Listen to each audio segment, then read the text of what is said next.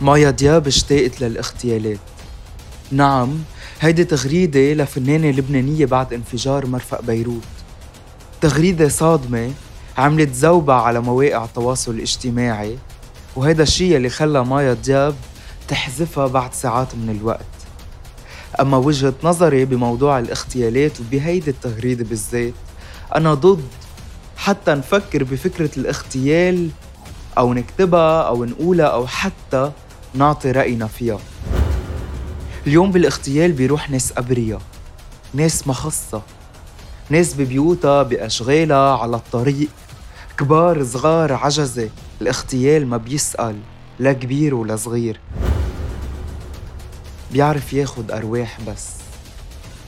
مثله مثل الانفجار مرفق بيروت. أنا بتفهم غضبها أنا بتفهم زعلها بتفهم وجعها. بس مش ممكن اتفهم هيك تغريدة أو أعطي حتى تبرير. اليوم مايا دياب هي مؤثرة واليوم مايا دياب عندها ملايين على مواقع التواصل الاجتماعي. هي محاسبة على أي كلمة بتقولها هي محاسبة على أي تغريدة بتكتبها. هيك حكي ما بينحكى هيك كلام ما بينكتب.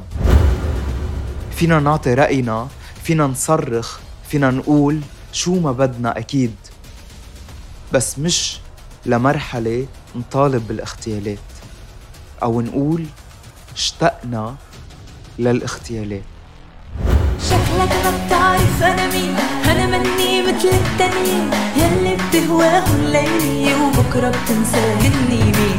أنا مثلك ما في يكون إلا أنا حبيتك بجنون كنت كتير علي حنون ومحاوطني شمال ويمين